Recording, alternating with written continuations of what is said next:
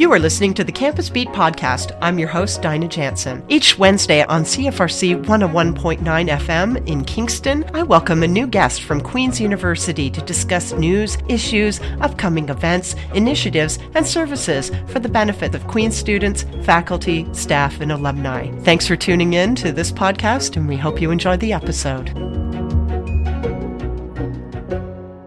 Everyone. Welcome to The Scoop. I'm Dinah Jansen, and in the virtual studio with me today, I have Don Drummond, the Stauffer Dunning Fellow in the School of Policy Studies. Welcome, Don. How are you? I'm very well, thank Fantastic. I'm so glad that you're here. Recently, you and your colleague Duncan Sinclair recently released a white paper that calls for revolutionizing Canada's approach to seniors care entitled Aging Well. Before getting into the observations made in this uh, white paper report, can you tell us about the current state of Canadian seniors, what issues COVID 19 has revealed, and what motivated you and Dr. Sinclair to investigate and report?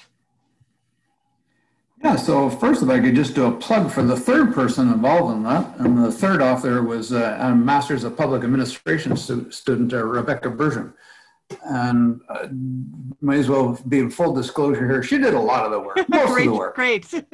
we're, we're happy to take credit for it, but uh, we, we, we should put it duly where, where it is. So the, the three of us were, were involved. Uh, well, of course, what everybody's paying attention to these days was the result that 80% of the COVID 19 related deaths have occurred in long term care. And we've heard these horrific stories about the inadequacy of infrastructure, four, sometimes even six people in a room with a sheet separating them. The shortage of personal care workers in these facilities, they don't tend often to be well trained, they're not paid very well. Uh, we heard these horrors from the military when they went into some of the homes and the conditions they found. So we're starting with that, and that's the heat of the moment, but we're saying well, there's two other broader contexts you have to put this in. First of all, not that many people are waving their hand up in the air and saying, I want to go to long term care. This is not typically where somebody chooses to be. They would prefer, as the expression goes, to age in mm-hmm. place. And could be at their home, it could be in their home with supports, it could be somewhere else in their community, not necessarily their home. And secondly, we have to put it in the context of the demographics. Even if we did somehow meet in a better fashion the long term care of the seniors today, there's literally a tsunami of not just seniors, but older seniors coming our way thanks to the baby boomers. Um, you can do the math any way you want, but between 46 and 65, which is what we consider the baby boomer generation, they're now getting into their 70s. And next decade, they're going to get into their 80s. And if we continue to send people at those ages to long term care the same way we do here, across Canada, we're going to need to build something like another 300,000 long term care beds and nobody is planning on doing that. And I don't think anybody is going to do that. So we got a problem. And it's a typical thing in, in life that you're immersed in what seems to be the problem at the moment. But there was a big problem before COVID 19, and there's going to be even bigger problem that's going to build and build and build afterwards. So we're saying, get a put what's happening at the moment into those broader contexts. Indeed. Okay. Thank you very much. Okay. So tell us about the white paper itself and to whom is it directed? Provincial, federal government? Where's it going? Everybody. So there's a lot of players involved here. Now, if one were to pull out your well worn copy of the Constitution, you'll see this is not directly in the policy jurisdiction of the federal government but there are players. They have, in the last couple of years, given money to the provinces for home care. They indicate in the speech from the throne a desire to play in this policy area. So maybe not theirs, but they are players. Uh, it is predominantly provincial, but also municipalities. Municipalities are very uh, involved in this. Kingston, for example, is quite active and has a number of facilities, some of them like Oasis, along the lines of the things we're recommending to, to happen a lot more. It uh, affects hospitals. Um, one of the saddest things in this, if you, in a journey leaving your home, happen to go to a hospital for any length of time, you're six times more likely to end up in long term care than if you go through a community led service because hospitals just don't take the time or don't have the connections to figure out how to better support the person. It's physicians and clinics. Um, the biggest challenge, of course, with is frailty and dementia. And the majority of people that are in long term care have one, sometimes both of those conditions. How do you address that? Uh, can you prevent it? And if not prevent it, can you defer it? Can you lessen the incidence of it? And the, the results suggest yes, to a degree you can. And here, you know, mathematics is a bit our friend. The average stay of somebody in long term care is two and a half years. So if you can postpone that by six months, you've wiped out 20% of the demand for long term care. That's phenomenal. Yeah you could, to a large degree, head off a good part of the impending demographics that are coming our way. Some of it are fairly straightforward things. Uh, one of the best things that one can do to stave dementia or lessen to is dealing with hearing impediments because somebody who has hearing impediments comes disassociated from society and you in a sense become locked in your own self. Um, the education, mental activities, physical activities. We, we've seen an astonishing reduction in physical activity of those baby boomers. And are they going to pay a price? Is society going to pay a price from that? That's sort of, sort of thing. So I'm not sure who I've left out on this list, but uh, everybody's involved. And why not? I mean, we're certainly going to have 25% of our population is going to be 65 plus. That's a huge number of people. And that's going to increase by 4.2 million over the next 20 years. Okay, so alarm bells are certainly raised with your white paper. Uh, thank you very much for talking again with us about it today. Uh, can you tell us a little bit more, uh, perhaps breaking it down even from an economic standpoint? Uh, what are the costs and benefits of long-term care versus home care, not only for individuals but as as a society? And taxpayers. even if we're an economist, and we tend to be a little bit on the Bean County side, I'd say the economics of it are kind of secondary. For me, is uh, give people what they want. Uh, they they want to remain independent to the degree they can, not totally in isolation by by any means. And sometimes that may mean community rather than living in their home. But the economics in this case lines up. You can provide a lot of services to somebody to stay in their home for fifty to hundred dollars a day. Long term care is two hundred plus per day at this given moment across Canada, 13 to 15% of the people in hospitals should never have been in the hospital in the first place, and they're almost all elderly people. Mm-hmm. And easily $1,000 a day.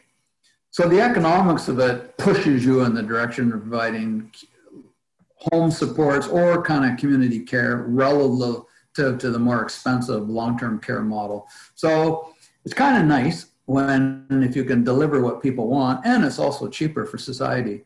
The, the counterfactual is we spend 1.3% of our gross domestic product on long-term care at the moment. I think once we have heard all the recommendations of the various long-term care commissions and the like that will jump to about 2.1 that's just a guess. That's what i think we'll do that would take us from less than other industrialized countries to just a bit more so that wouldn't make us an outlier and then you double that because the number of uh, elderly seniors is going to double. We'll go to 4.2%. So we're going to go from 1.3 to 4.2%. I don't think anybody could afford that. I don't think the seniors could afford the cost of doing that. I don't think their families could do it. And um, how do the young people feel like paying a big tax for the rest of their life to support them? They're probably not too keen on that either. So I think that sort of macro perspective forces you into looking at some alternatives that could perhaps cost less as well. Okay, great. Thanks. So, in the um, news release that we got from Queen's University, why it noted that Canada is actually far behind other countries like Japan and Denmark when it comes to investing in home care. So, what kinds of investments uh, do we need to make in order to catch up and be a leader in the world? Well, the number one to start with would be more community based home care services.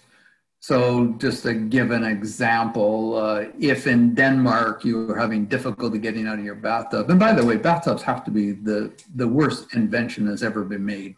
Uh, extremely difficult to get in and out for anybody. Uh, a slippery surface combined with water, great idea.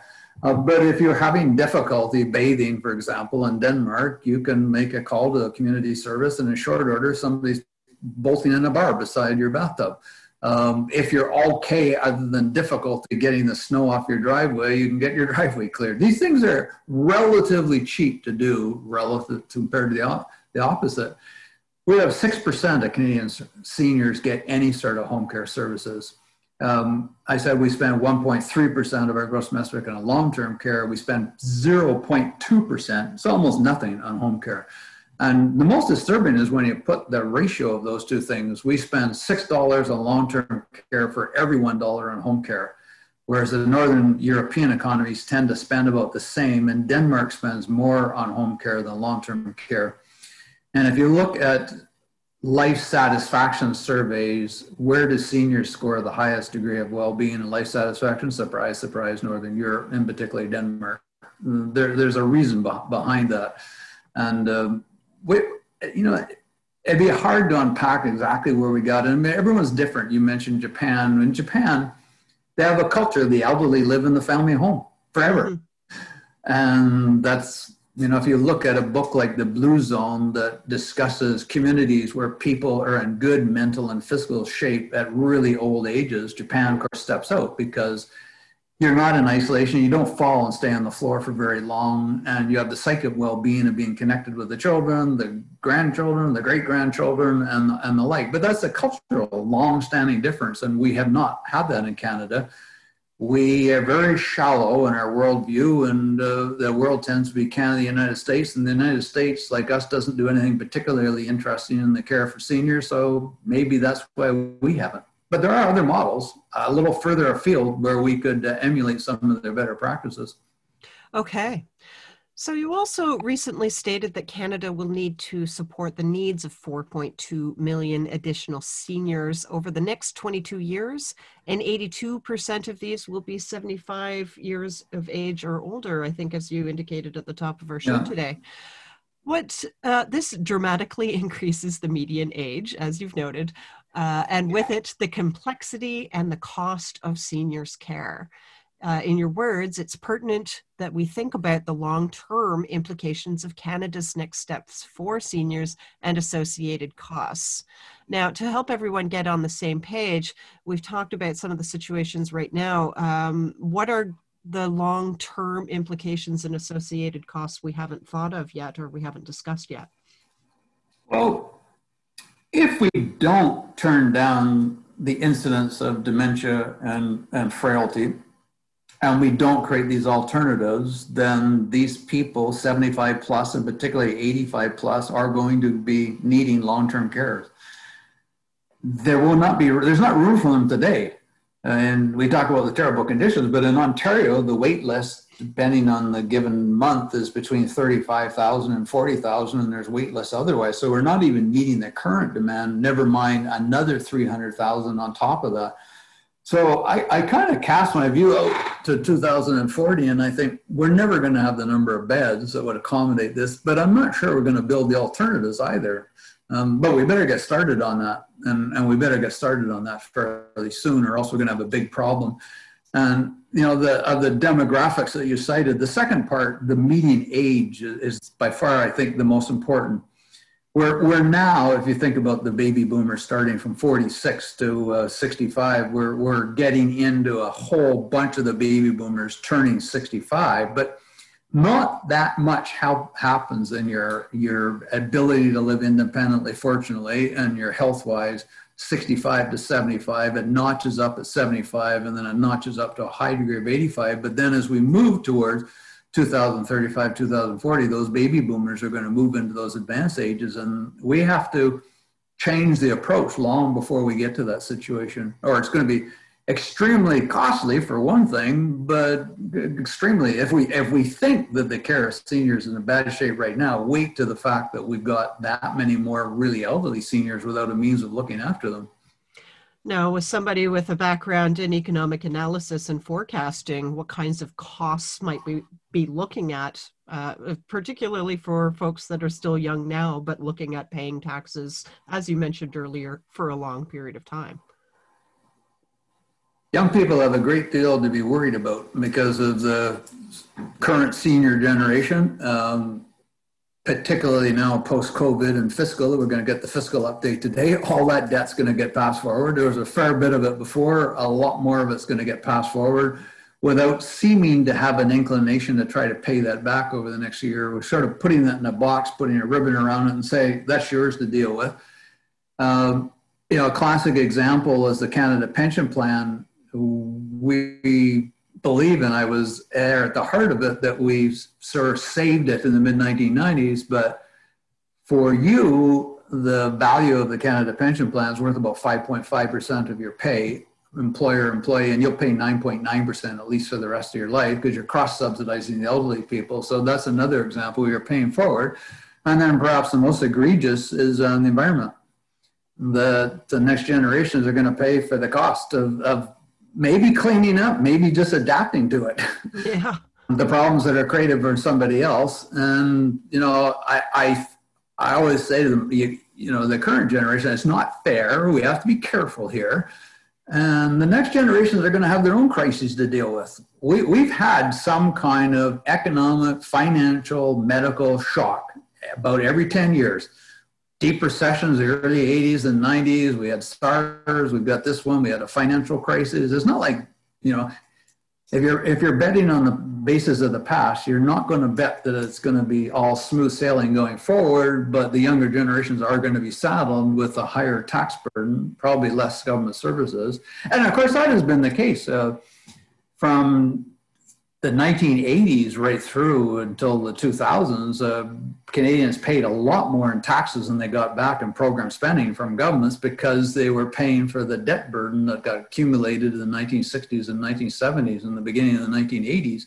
So these things carry forward, and we have a tendency to not deal with them uh, in the current generation, but pump them forward. But but there's a limit, and you know things are tough. You're talking to a university audience, and I think everybody feels it, uh, particularly in the, in the school I'm in. Uh, if I go back when I graduated from Queen's, all of us got indeterminate jobs immediately. We're all lined up with uh, good jobs with benefits before we graduated, and that's just not the case anymore. Oh, it's true, indeed, it's true. Uh, price of housing in most of Canada uh, off the stratosphere from what it was relative to income, not just in absolute terms. So a lot, a lot of challenges. You know, the old cliche is to tell your grandchildren how tough it was when you were young, but uh, there's not a lot of stories that leap out to that effect. okay, so does your white paper make particular recommendations to address some of the issues that the that it reports upon? Yeah, so I think the starting point and what I would like to influence right off the bat would be these numerous commissions that are underway right now, and and I'll I'll mention the one in Ontario they did a, very good interim report, but it focused uniquely by design, not because they're narrow minded, by design on the immediate problems. But I would really like them to put it in the broader context of what seniors want and the long term demographics. And maybe that will get governments thinking. You know, then I would like to influence local governments, local communities, uh, and the provincial governments. But you, you always run into this big problem of public policy. The life cycle of political considerations of a policy is three to five years because that's the election cycle. How do you get somebody thinking about a problem that's really going to slam us mid part of next decade and, and beyond that? But if you don't start preparing for it now, you're never going to get it. And of course, it's the same thing in climate change it, it's on a trend and it's been on a bad trend for, for a long time, but it doesn't change dramatically one year to another. So it opens the, the door, say, ah, we'll deal with that next year. We'll deal with it the year after that. And how, how do you eat into that?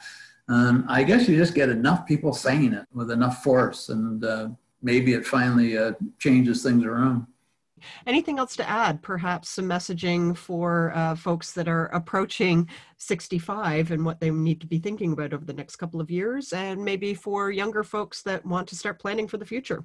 Well, I think it's for all of us. Um, be very cognizant of the conditions that feed into frailty and dementia.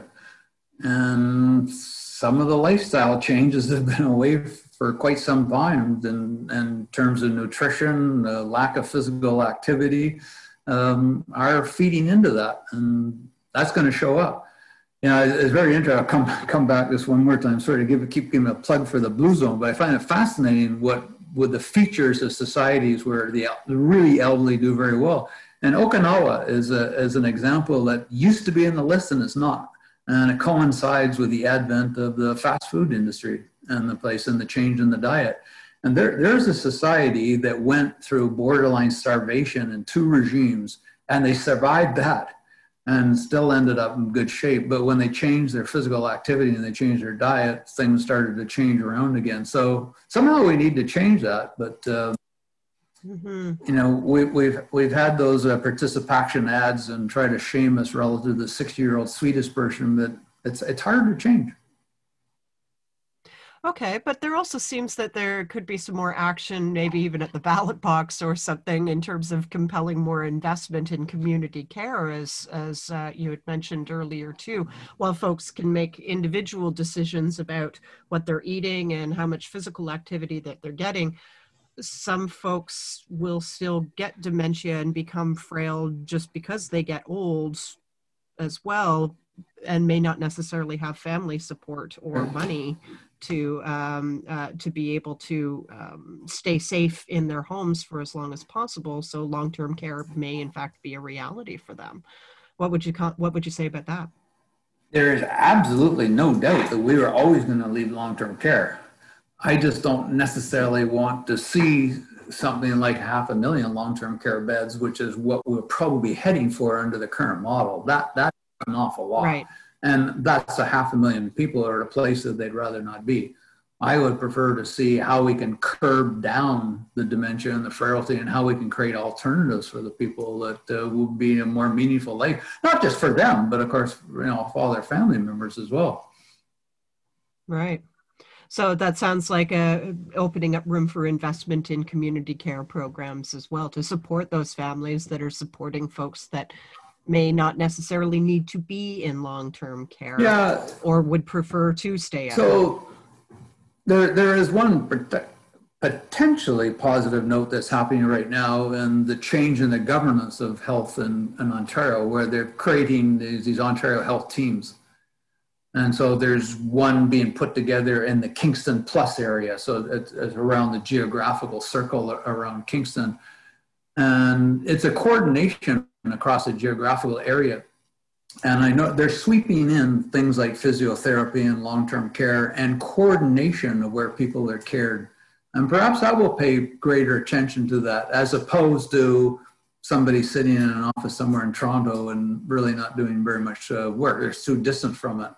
We'll, we'll see. They're, they're not up and running right now, but the design of them looks like it's potentially promising. Okay.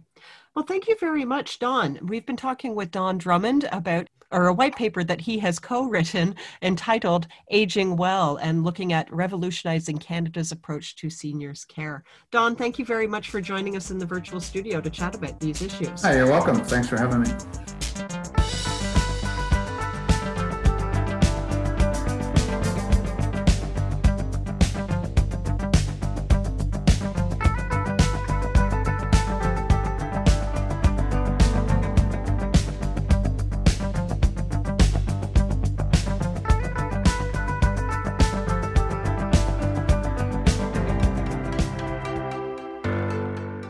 Thank you for listening to this podcast produced at CFRC 101.9 FM in Kingston, Ontario, at Queen's University, situated on the traditional territory of the Anishinaabe and Haudenosaunee peoples. The CFRC Podcast Network at podcast.cfrc.ca is brought to you by the generous support of the Queen's University Faculty of Engineering and Applied Sciences.